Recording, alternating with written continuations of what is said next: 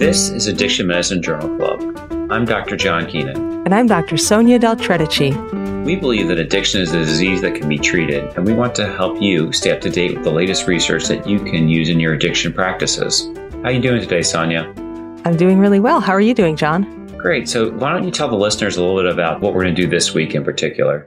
So, this episode's going to be a little different than our usual. Instead of going over one article in depth, we're going to do kind of a lightning summary of our first 10 articles. So if you're a busy person and you don't have time to listen to all 10 episodes, you can just listen to this one. And if you want to know more, you can then download the original episode and enjoy all the journal clubby details. So this is going to be a roundup of episodes one through 10. And I hope that everybody likes it. We're going to try to keep it under 30 minutes. I don't know if we can do it, but we're going to try. You ready? We can do it. All right, let's go. All right. Episode one, the cardiovascular effects of alcohol. This was our first episode and we appreciate anyone who got through it because it was our first one and our first attempt. We reviewed a great paper titled Association of Habitual Alcohol Intake with Risk of Cardiovascular Disease. It was published in JAMA Network Open in March 2022. This paper was unique not just because of the conclusions, but because of the technique. It used something called Mendelian randomization. And this was the first time I had heard this term, but now that I know about it, I'm seeing it come up in a lot of other contexts. Actually, I was listening to a podcast on nutrition as I drove home from work today, and they were talking about Mendelian randomization in nutrition research. So it's a technique that's being used more and more. They use Mendelian randomization to set up a proxy for a randomized controlled trial, comparing people based on whether or not they drank alcohol, and then looked at their cardiovascular outcomes. Data was from the UK Biobank, and the study included genetic and clinical information from over 370,000 people. We did think it was a valid study if you were happy with the initial assumptions inherent in the Mendelian randomization. So instead of randomizing people to drink alcohol or not, which would be considered probably unethical and a little hard to do, they figured people were genetically randomized from conception to have a tendency to drink alcohol or not. And they used that tendency as their sort of factor that patients were randomized to have or not. So the results of this trial showed that there were worse cardiovascular outcomes at all levels of alcohol consumption starting from zero, i.e. there was no level of alcohol use that was actually beneficial from a cardiovascular standpoint. This is important because previous studies had shown a J shaped association with people who drank very little alcohol actually doing worse than people who were moderate drinkers. The adverse cardiovascular outcomes seem to become clinically significant at about seven drinks per week in both men and women. So this article totally changed my practice because now I tell people that there is no level of alcohol use that is good for you. And alcohol does not help your heart, as is sort of a myth in popular culture. You know, like red wine is good for you, one glass a day or something. Turns out that is not true. And this study really confirmed it. I also tell my men and women that greater than seven drinks a week can cause cardiovascular problems. Whereas before I would tell men that it was safe to drink up to 14 drinks per week. Now I tell everyone that seven is the maximum safe limit. So, how about you, John? What was your take on this article? Yeah, I think it was interesting. I think your threshold for what's considered safe consumption was just lowered if you read this and kind of bought into this Mendelian randomization that you were speaking about. All right, ready for article number two? All right. Episode two was analysis of stimulant prescriptions and drug related poisoning risk among persons receiving buprenorphine treatment for opioid use disorder. So this article was a retrospective recurrent event cohort study with a case crossover design derived from an administrative claims database. The study looked to determine whether prescription stimulants had an association with drug related poisonings and buprenorphine treatment retention in 22,946 patients with opioid use disorder prescribed buprenorphine and experienced at least one drug related poisoning. While in this study, stimulants were predominantly prescribed off label, stimulant treatment days were associated with a slightly increased odds ratio of drug related poisonings. On the converse, stimulant treatment days were also associated with a much larger 36% overall reduction in odds of buprenorphine treatment attrition. So while there was a slight increased risk of drug related poisoning, this was overshadowed by the overwhelming improvement in treatment retention. You know, this article has really helped me in patient care in the past, I think, like many other prescribers, I have been somewhat hesitant to prescribe stimulants to patients with substance use disorders, even when an appropriate indication did exist. I think that knowing this in the appropriate patient with the appropriate indication and no contraindications, I think I would be more likely to prescribe a stimulant if it was appropriate to a patient moving forward, even if they did have substance use disorder treatment, knowing that there was actually probably little harm based upon this trial. And it may actually improve not only their ADHD or their insomnia, but also improve their likelihood of treatment retention with substance use disorder treatment. How about you, Sonia? What'd you well, take away? I found that this article actually is the most useful of all of the ones that we profiled in terms of making clinical recommendations. I just have found myself recommending this episode of the podcast over and over again as people post questions on Facebook or ask, Hey, is it, what do you do with your patients with ADHD who need buprenorphine? I'm like, huh, there's an article about that. And so this is the one I found myself recommending most to other people asking clinical questions. So I thought it was a great article. All right. Ready for All number right. three? Yeah. All right. Episode three was titled Opioid Tapering and Mental Health Crisis. So this article was a little old. It was published in JAMA in August 2021. And when we initially recorded the episode, it was under a year old, but now it's going on a year plus old. It was titled Association of Dose Tapering with Overdose and Mental Health Crisis Among Patients Prescribed Long Term Opioids. This was a large database study from the Optum Labs data warehouse, and it included insurance claims information from about 122,000 patients on long term prescribed opioids. The clinical question was whether there was an association between overdoses and mental health crises and tapering off the stable long term opioids. We thought that the study was valid, but within the limitations of large data sets based on insurance claims. If you listen to some of our other episodes, you'll know that this kind of data has serious limitations. We also felt that the dataset did not include most of the outcomes that our patients would find clinically relevant, only the major outcomes of overdose or hospitalization for a mental health reason. But a lot of other things, both good and bad, happen to our patients when they taper their opioids. There was a lot of unmeasured confounders as well, so we were not sure if the group that tapered off the opioids were the same at baseline as the group that did not taper. So while the methods we thought were valid, we felt that the clinical question was a little bit limited. The results showed that there were higher rates of overdoses, mental health crises, and suicide attempts in the time periods after opioid tapering. The risk was even greater for those who tapered more quickly. So that was the conclusion of this study. The article did make me a little more cautious about tapering patients off high dose opioids, although I felt like there were enough significant holes in this data set that I was not convinced that opioid tapering was a net negative in all cases. And this was a very, I won't say controversial, but a much talked about article. And it definitely has led into the new CDC opioid guidelines, which I think were just released last week. So this was a very influential article. Do you feel that this article changed your practice? Yeah, I think that um, the one thing I took away is, like you said, I, am more cautious tapering people off of opioids. I think, you know, I'm much less likely to taper just because they're on a high dose more so tapering for another indication would be kind of how I proceed going forward. And you're right. I think that the one thing is there's a lot of kind of missing data about here about why these patients were tapered. So I think that that could potentially be really kind of important confounding information that really might kind of also be leading to why those rates were so much higher in terms of overdose and mental health crises.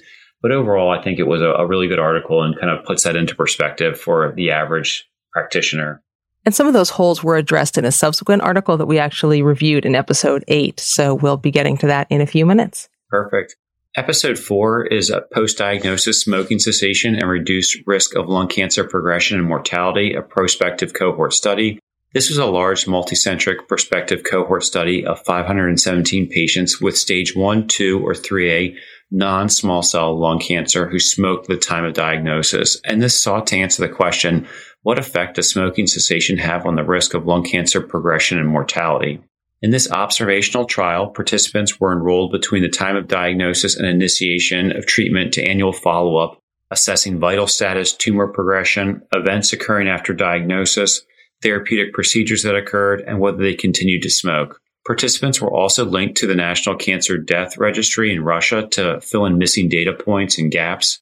Remarkably, this trial did show an adjusted median survival of 21.6 months higher with smoking cessation patients than those that continued to smoke throughout their cancer diagnosis.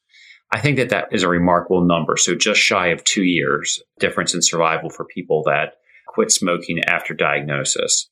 This article, in many regards, is probably one of the more practice changing articles for me as a primary care physician on a daily basis. In the past, I've often kind of neglected or kind of opted out of substantial amounts of time spent on smoking cessations in patients with new onset lung cancer diagnoses, often feeling that, like, quote, the, the barn's already on fire or the horse is out of the barn. And I also thought that maybe it caused undue distress and was probably more like a palliative measure to patients with this diagnosis that were going to have a poor outcome.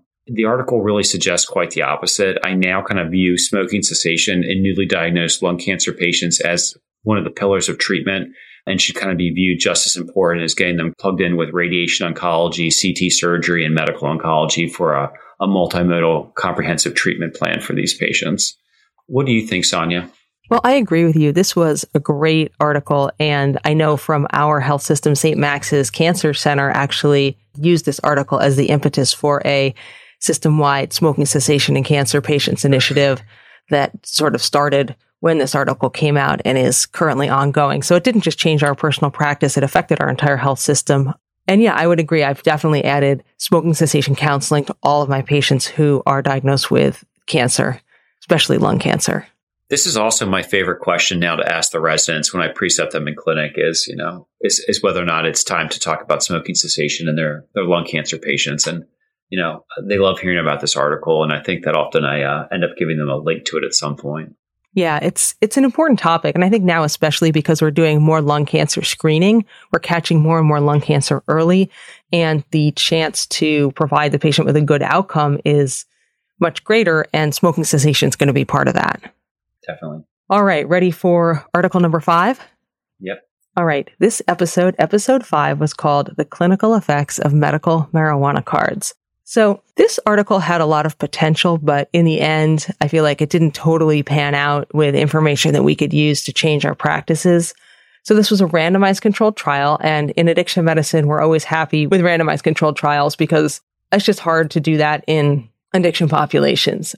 It looked at whether getting your medical marijuana card improved your symptoms of pain, insomnia, anxiety, and depression. Those were the indications you could solicit your medical marijuana card for. The title of the paper was The Effect of Medical Marijuana Card Ownership on Pain, Insomnia, and Affective Disorder Symptoms in Adults, a randomized controlled trial. It was published in JAMA Network Open, which, as I look at this summary, that appears to be our favorite journal, in March 2022. The study included 186 patients who had requested a medical marijuana card, and they were randomized to either get their card or wait 12 weeks before getting their card. Their symptoms of insomnia, pain, anxiety, and depression at 12 weeks were measured, and the study looked at how those symptoms compared in the group that got the card with that group that didn't. So basically, there were people who wanted a medical marijuana card. They agreed to wait three months, 12 weeks, and their symptoms were measured before they got that card, but after like a three month waiting period, compared to people who were allowed to go get their card immediately. We were pleased with the clinical question but there were some significant questions about validity that plague all cannabis research. The first was that cannabis is legal in Massachusetts, where this study took place, and it is also expensive, as is getting your medical marijuana card. So many people in the marijuana card group didn't actually get the card and didn't even use any cannabis. And many people in the no card group actually did use cannabis, which they just purchased legally without a card. Also, since cannabis is available without a doctor's note, which is kind of what I think a medical marijuana card is, people would have been free to try it on their own. So the patients in this study were likely predisposed to see a favorable outcome with medical marijuana. Most likely they had tried it in the past.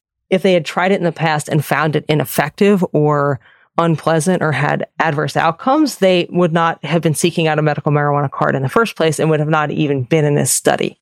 So, and that's the problem with all medical marijuana research, I think, at this point. So the results showed that getting the medical marijuana card improved symptoms of insomnia as well as symptoms of subjective well-being. It did not have an impact on patients with chronic pain or depression and anxiety. There was also a worryingly high prevalence of cannabis use disorder, although much of that is attributed to tolerance as well as using the product despite harm, although that harm was not really specified. So patients did feel the product was maybe doing some harm to them, but it didn't say exactly what that meant. Overall, 17% in the immediate card group met the criteria for cannabis use disorder, though, which is pretty high. Also, 17% again of patients in the immediate card group had worsening of their anxiety. And that's important because so many of my patients say, Oh, I need the marijuana for my anxiety. Marijuana is sort of thought of as a treatment for anxiety. But when you look at the side effects of cannabis, actually paranoia and anxiety is one of the main side effects of that compound as well. So it's not really a great treatment for anxiety.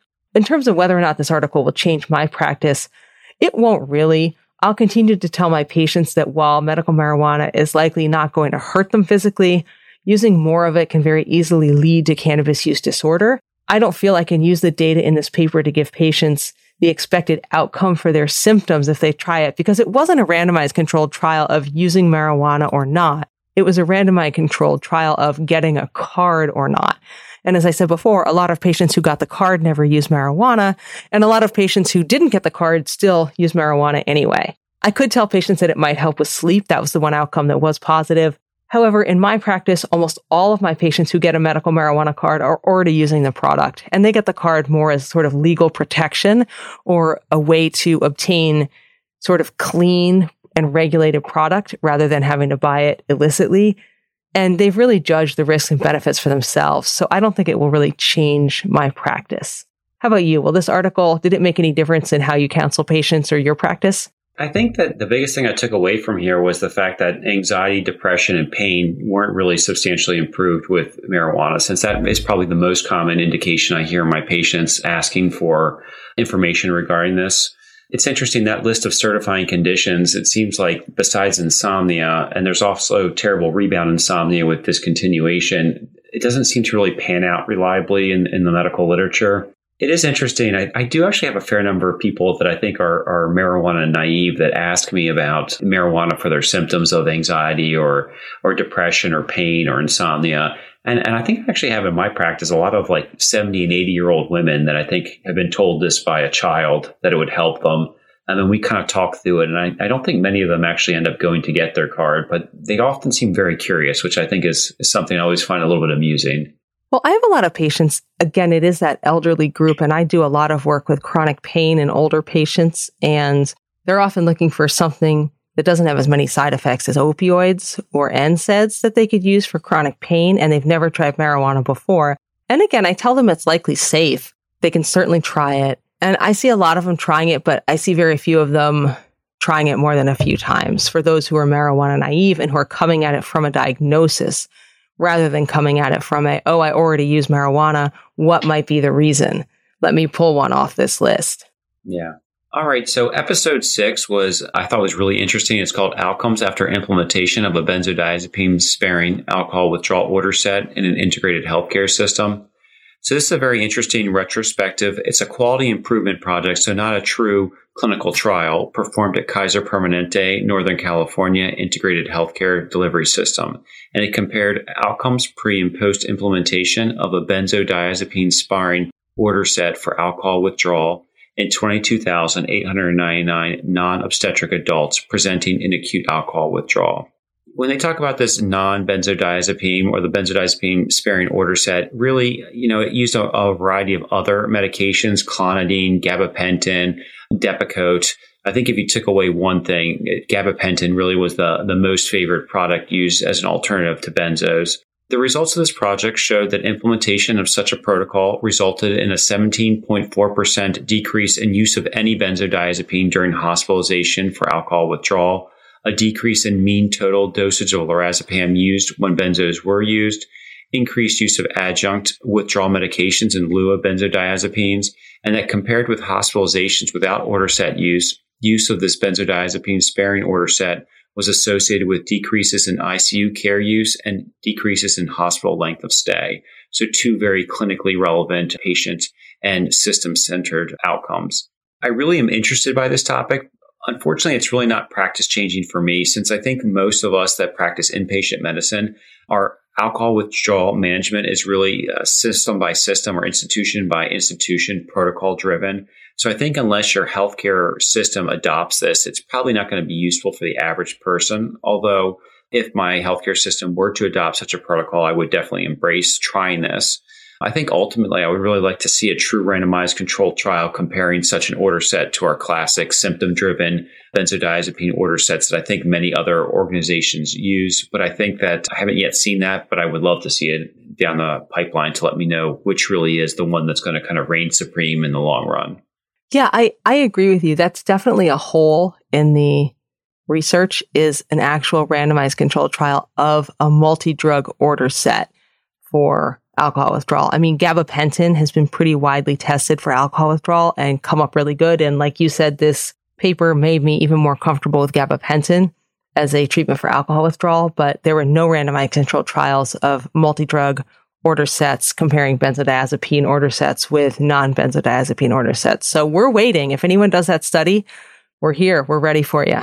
One other thing, I do feel like the predominant use of gabapentin that seems to emerge with, with these trials, it also makes me a little bit more comfortable with people with a mild history of withdrawal that are on gabapentin, treating them outpatient. It kind of almost is like another safety blanket that I, that I wear when I treat these people. And I feel a little bit more comfortable working with them in a non detox facility for people that don't have a history of like serious alcohol withdrawal seizure or ICU stays related to their alcohol withdrawal. Yeah, we always worry about giving people benzodiazepines to take in outpatient if they have serious alcohol use disorder to do a symptom triggered home alcohol withdrawal with benzodiazepines. I just worry about safety. I worry about overdose. And I worry about that a little bit with gabapentin, but much less. So yeah, it makes you think about home detox as well. All right, ready for article number seven? Yep. Okay. Seven was treating opioid use disorder and polysubstance use. So I apologize to everyone. This article had so many different results. My tongue gets all tied up in knots just trying to go over them. So if it ends up being a little confusing and wordy, don't blame me. That's just, there was so much data. That's how it ended up. So this paper was something we see in practice quite a lot about management of patients with both opioid use disorder and some other substance use disorder, excluding tobacco use disorder. Patients with polysubstance use disorder tend to engage less with treatment for their opioid use disorder and they tend to have worse outcomes. So developing strategies to help them in treatment is very important. This paper was titled Comparative Effectiveness Associated with Buprenorphine and Naltrexone in Opioid Use Disorder and Co-occurring Polysubstance Use. It was published in JAMA Network Open in May 2022. It was a large retrospective trial with a case crossover design, meaning every patient served as their own control. And they used an insurance claims database, including 180,000 patients with opioid use disorder 48,000 of whom had some additional substance use disorder as well. So huge database. The clinical question was, are drug related poisonings, which is another way to say overdoses, but some kind of poisoning, different in patients with opiate use disorder who received buprenorphine or naltrexone compared to those who did not receive any medication for opioid use disorder? And what did this look like in the subgroups of patients who had an additional polysubstance use disorder? So really this was a trial of the efficacy of treatment for patients with polysubstance use disorder. And by treatment, they looked at buprenorphine, injectable extended release naltrexone, and oral naltrexone. We thought it was a valid trial, of course, valid within the limits of a large database based on insurance claims data. The data was collected between 2011 and 2016, and so a lot has changed since that time. First, the availability of extended release injectable naltrexone has really improved, and it's more available than it was when this study was done. So in this study, a very small subset of patients got that medication. Now I think a larger number would probably get it. Also, 2016, which is when this study ended, is a time kind of before fentanyl. So the mortality data now for opioid use disorder is a little different. It's a more deadly disease now. Finally, 2011 to 2016, Many more treatment programs required total abstinence from all illicit substances to stay in treatment. So it was sort of standard to say, well, you have to be clean from all drugs if you want to stay in treatment. And, you know, if your urine has cocaine in it, you're fired from your buprenorphine program. And that is not standard of care anymore. We definitely don't do that in our programs. And I think most addiction doctors don't do that anymore. So providers were less likely to offer treatment to patients with polysubstance use disorder at this point, you know, we just to really drive that point home, buprenorphine treats opioid use disorder. It does not treat use of cocaine, methamphetamine, benzodiazepines, alcohol. It really only is effective for opioid use disorder. So those other disorders have to be treated separately. So the study had a ton of results. The first set addresses which treatment the subgroups with and without polysubstance use got. So the patients with polysubstance use were much less likely to receive medication at all 47% of patients with opiate use disorder alone got medication, and only 30% of patients with opiate use disorder and polysubstance use disorder got medication. However, they were more likely to receive naltrexone as opposed to buprenorphine, both the depot and the oral, even though the overall was a small absolute number. Patients, as you might guess, with co-occurring alcohol use disorder were more likely to be treated with naltrexone given the dual indication for this medication for these two diagnoses. But again, overall, small fraction of the patients in absolute numbers. Then the study looked at drug related poisonings. What I thought was most interesting about this was that for patients with polysubstance use disorder, they had fewer poisonings when they were on buprenorphine and depot naltrexone, but not oral naltrexone. The association held for patients with alcohol use disorder, stimulant use disorder, patients with opioid use disorder alone, Oral naltrexone had no protective effect. And in the case of opioid use disorder alone, the trend was towards more poisoning. So people who got oral naltrexone as a treatment actually had higher overdose or poisoning rates. The bottom line here is that buprenorphine works best to prevent overdoses, then followed by depot naltrexone. Oral naltrexone, not helpful at all. It might even make things worse. Final set of results addresses whether there is any protective effect of medication based on type of overdose. So the results I just stated before were for opioid overdose. Now they wanted to know if buprenorphine helped with overdose from other substances. So you have to delve into the supplemental appendix for this one, but buprenorphine and depot naltrexone were both protective against opioid poisonings, but buprenorphine alone was protective against other drug poisonings in both groups.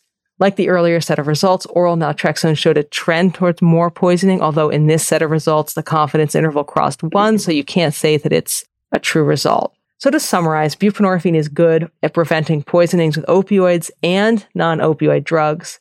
Oral naltrexone is bad and may have led to more poisonings, and hardly anyone used depot naltrexone, and when they did, it worked okay, but not as good as buprenorphine. So that's my conclusion. It has changed my practice in one small way, which is that I no longer offer oral naltrexone, basically, to anyone with opioid use disorder. If a patient requests it, if they have a compelling reason to use it, I would consider it, but I would have to see some benefit above the average since it's basically been shown ineffective and might even cause harm. I don't really recommend it. I continue to encourage buprenorphine to all patients with polysubstance use disorder if there's a component of opioid use disorder and I definitely don't make abstinence from other substances a requirement for being in treatment. So that was a lot. John, do you feel like this article changed your practice? I don't think it changed my practice. I think it really kind of told me, I think what I've always kind of seen in clinical practice that buprenorphine tends to work best. IM now naltrexone tends to work okay, although it tends to be not utilized that often due to the requirements of how you have to initiate it, requiring a period of abstinence. And oral naltrexone just does not seem to work for opioid use disorder. At least that's kind of clinically what I've seen. And I think when I've seen other studies, it seems like it's really kind of oral naltrexone for opioid use disorder seems to only have kind of snippets of data, mostly in highly motivated individuals, like previous trials on physicians that are impaired, but not kind of the general population. All right. Ready for article number eight? Let's do it. So this was our most popular episode so far, and the article was called Comparative Effectiveness of Opioid Tapering or Abrupt Discontinuation versus No Dosage Change for Opioid Overdose or Suicide for patients receiving stable long-term opioid therapy. Long title there. Published August 2022 in JAMA Network Open. It was kind of a follow-up paper to the one from episode three about overdoses and mental health crises following opioid tapering. So it was a great article. It addressed some of the concerns we had about confounding factors that were present in the other paper. So the basic clinical question is, does tapering or stopping opioids on long-term stable patients lead to harm? In this study, the authors really tried to limit their patients to just those who had no medical reason to taper their opioids, and thus account for some of the confounding seen in the other papers.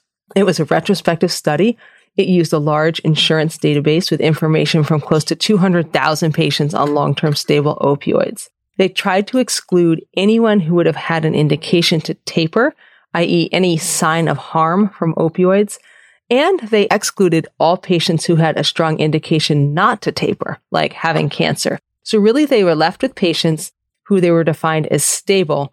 And if they were tapered, it would presumably have been for no good reason other than guidelines recommending they be on lower opioid dose. They used pharmacy fill data to determine if patients were tapering their opioids, and then they looked at the primary outcomes of overdose and suicide. And by suicide, it was either event or a hospitalization for like suicidal ideation or some sort of code related to suicide. We thought this was a valid trial if you accept the limits of insurance database research, which is based on provider coding, which does have some serious accuracy issues. The authors were very careful about their patient selection, their definition of stable opioids and tapering, and their follow up. One of our concerns, though, about validity is not about the care that they took to define their question, but about the outcome itself. We felt that this study did not include outcomes of being on opioids or being off opioids that our patients find most clinically relevant. Well, of course, they find suicide and overdose relevant, and those are the most severe complications of tapering.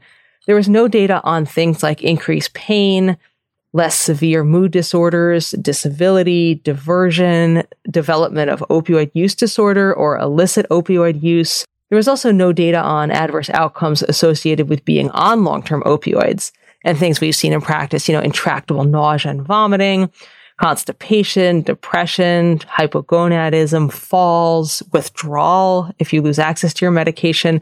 There's a lot of complications of being on opiates that were also not captured in this study. So we thought the clinical question as asked was valid, but it just was a limited set of conclusions. The results showed that opioid tapering in these stable, low risk patients was associated with a small absolute increase in the risk of overdose and suicide events compared with patients who were left on their stable dose. The difference was driven almost entirely by suicide events, and there was no difference in overdoses in the tapered and non tapered group. And you could take, make two conclusions from this. One is that opioid tapering did not lead to more opioid overdoses. The second was that staying on opioids did not lead to more opioid overdoses because we also worry that our long-term stable patients will somehow transition to illicit opioids and then overdose. So that also did not happen. So as long as they were prescribed their prescribed opioids. So will this paper change my practice? It definitely makes me a little more comfortable that my patients on long-term stable opioids with no risk for developing opioid use disorder will likely not go on to overdose if I continue the opioids. But it did not address many of the clinical outcomes of both staying on opioids and tapering opioids that concern my patients. So it doesn't provide me with most of the information I need when discussing this issue. So how about you, John? Do you feel that this paper added anything to that paper we profiled earlier in an earlier episode? And has it changed your practice at all? I think that it definitely, I'm a relatively younger doctor, but it was kind of beat into our heads about you know, that these medications have long term harms and we should be trying to get people off them if possible. It does make me feel much more comfortable kind of maintaining stable, kind of low to moderate dose opioids on patients that have been on these for a period of time without any adverse effect, feeling that I'm not doing them any long term harm, as long as you're kind of appropriately monitoring for, for adverse effect. So that's kind of been helpful. It kind of makes me feel better about those those types of situations. Otherwise, it's it's basically kind of a similar feeling to the first article. All right, ready for episode nine? Yeah, episode nine is percentage of heavy drinking days following psilocybin associated psychotherapy versus placebo in treatment of adults with alcohol use disorder. And I think that we were really excited to cover this article since psilocybin really is getting a lot of mainstream media press at this point. And it certainly is, after marijuana, probably the second most common currently illicit substance or non legalized substance that patients ask me about. So, this was a double blind randomized clinical trial of 95 participants aged 25 to 65 years of age with a diagnosis of alcohol dependence, and they had at least four heavy drinking days during the 30 days prior to screening. And they wanted to answer the clinical question Does psilocybin assisted treatment improve drinking outcomes in patients with alcohol use disorder relative to outcomes observed with active placebo medication. So, in this trial, participants were offered 12 weeks of manualized psychotherapy and were randomized to receive psilocybin versus diphenhydramine at two eight hour medication sessions at weeks four and eight. The primary outcome for the study was the percentage of heavy drinking days. While this trial was not very, like, quote, blinded, with more than 90% of participants and therapists guessing the randomized intervention in each period correctly, use of psilocybin was apparently very safe in this trial. While there were many more adverse events in the psilocybin group, they tended to be minor and self limited, with headache being the most common adverse effect. Interestingly, all events that were classified as serious adverse effects occurred in the diphenhydramine group, and these were all related to alcohol use. So basically, untreated alcohol use, medical complications like pancreatitis, Mallory Weiss tears. In terms of the primary outcomes of the study, they did show a statistically significant decrease in percentage of heavy drinking days, percentage of drinking days, and mean drinks per day between screening and initial intervention at week four in all study participants. That means every participant in the study prior to receiving the intervention, either the psilocybin or the diphenhydramine, had substantial decreases right out the gate. Between weeks 5 to 35, participants receiving psilocybin had a statistically significant lower percentage heavy drinking days than those receiving diphenhydramine, with a mean 13.8% further reduction. Participants treated with psilocybin also had moderate to large reductions in several categories of drinking related problems at week 24 and 36. My biggest takeaway from this article, you know, outside of psilocybin is that psychotherapy and counseling, they really work, right? The largest reductions that occurred in this trial in terms of drinking behavior occurred prior to the initiation of any drug administration. So really it was the, the therapy that seemed to have the biggest bang for your buck, which is interesting because I think many patients that I, I counsel about this, they, they seem to be the least interested in this aspect of their care. In terms of the psilocybin intervention, I actually, I think I have more interest after this article than before.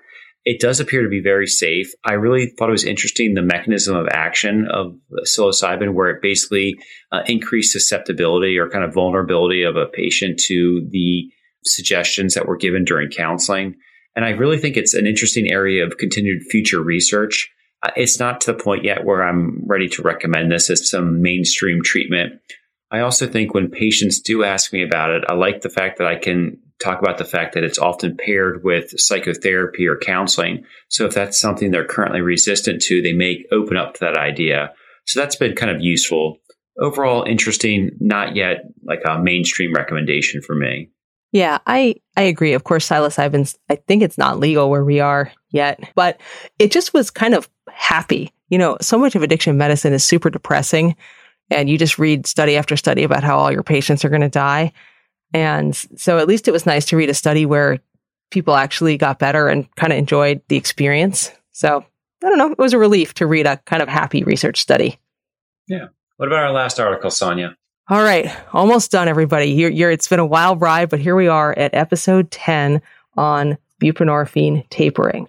So this article was called prescribing characteristics associated with opioid overdose following buprenorphine taper. It was published in JAMA Network Open in September 2022. So the clinical question was among patients receiving buprenorphine maintenance therapy and undergoing a taper, what prescribing characteristics are associated with opioid overdose? It was a retrospective cohort study using an administrative health database data from Ontario's single payer state health system. It used pharmacy fill data to find adults who were on stable, long term buprenorphine and subsequently tapered and examined characteristics of those tapers and looked at which characteristics were more associated with overdose. So it included about 6,000 patients who tapered their buprenorphine and again, main outcome was overdoses after buprenorphine taper. They also looked to see if patients returned to buprenorphine treatment, started methadone, or started prescription opioids. We thought it was a valid trial if you understand the limits of insurance claims data. If you want to listen to the episode, which was episode 10, we do talk a little bit about the validity of this kind of data in more detail. We thought the clinical question was well defined and the outcomes were good. However, the trial could not include one very relevant outcome to us, which was the return to illicit drug use after buprenorphine taper, because of course that's not captured in insurance data. The results were really interesting. It is the first big data set I've seen describing what happens to patients after buprenorphine taper. Within the 6,000 patients, two thirds of them experienced either an overdose, a return to buprenorphine treatment, or started methadone or other prescription opioid. So only a third of the patients did not. And of those third, we don't know what happened to them. They may have returned to illicit use. They may have stayed drug free. They may have left the area. Who knows? but only a third of patients did not either return to treatment, have an overdose, or end up on another prescription opioid. The authors then looked at the characteristics associated with overdoses within 18 months of taper, and there were four main results. Shorter time to taper was associated with more overdoses, so those on buprenorphine for less than a year had more overdoses when they tapered. The faster taper rate, tapering by four or more milligrams at a time, was associated with more overdoses. There were more overdoses with more frequent dose step downs because I hypothesized that that time right after a dose step down is more vulnerable. And the duration of the taper itself, like whether you spent six months tapering, a year tapering, that didn't seem to make any difference in the overdose rate. They also had data on treatment reentry, and that showed that longer and slower tapers were associated with lower rates of treatment reentry. So is this going to change my practice? I don't know. It's not going to make a huge difference. I do help patients taper off their buprenorphine, and I really try to let them determine the rate of the taper based on their own needs and comfort. However, I feel I can tell them that in general, being on buprenorphine for longer than a year, tapering for at least six months, making fewer dose decreases, and stepping down less than two milligrams at a time, all those things were associated with less overdoses and less return to buprenorphine use. I can also tell them that over half the patients in this study returned to buprenorphine treatment. Given the high risks after taper, as demonstrated in this study, I also have added counseling regarding safety in relapse to my tapering plans. So I make sure patients have good recovery support, that they have naloxone, and that they know some basic safety features of using opioids safely if they were to return to use to try to prevent overdose. So, John, how about you? Do you think this paper is going to make a difference in how you counsel patients?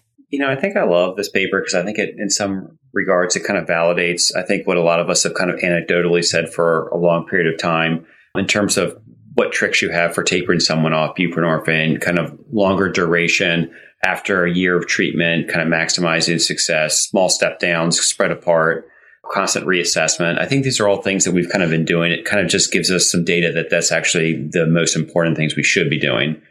The risk of relapse and the kind of the contingency management, or not contingency management, but like the, the relapse management, I think that's a good idea to kind of add for your patients that you might be saying goodbye to that are at a point where they want to get off of buprenorphine and they feel that they're in a good place. Well, that's it. That's our first 10 episodes. Thank you for listening to the Addiction Medicine Journal Club.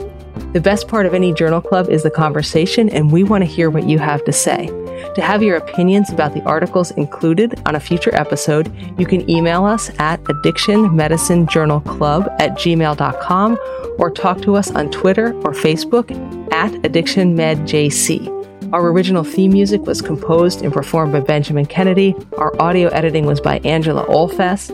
Addiction Medicine Journal Club is intended for educational purposes only and should not be considered medical advice. The views expressed here are our own and do not necessarily reflect those of our employers or the authors of the articles we review. All patient information has been modified to protect their identities. Thank you for being part of the conversation. Have a great day.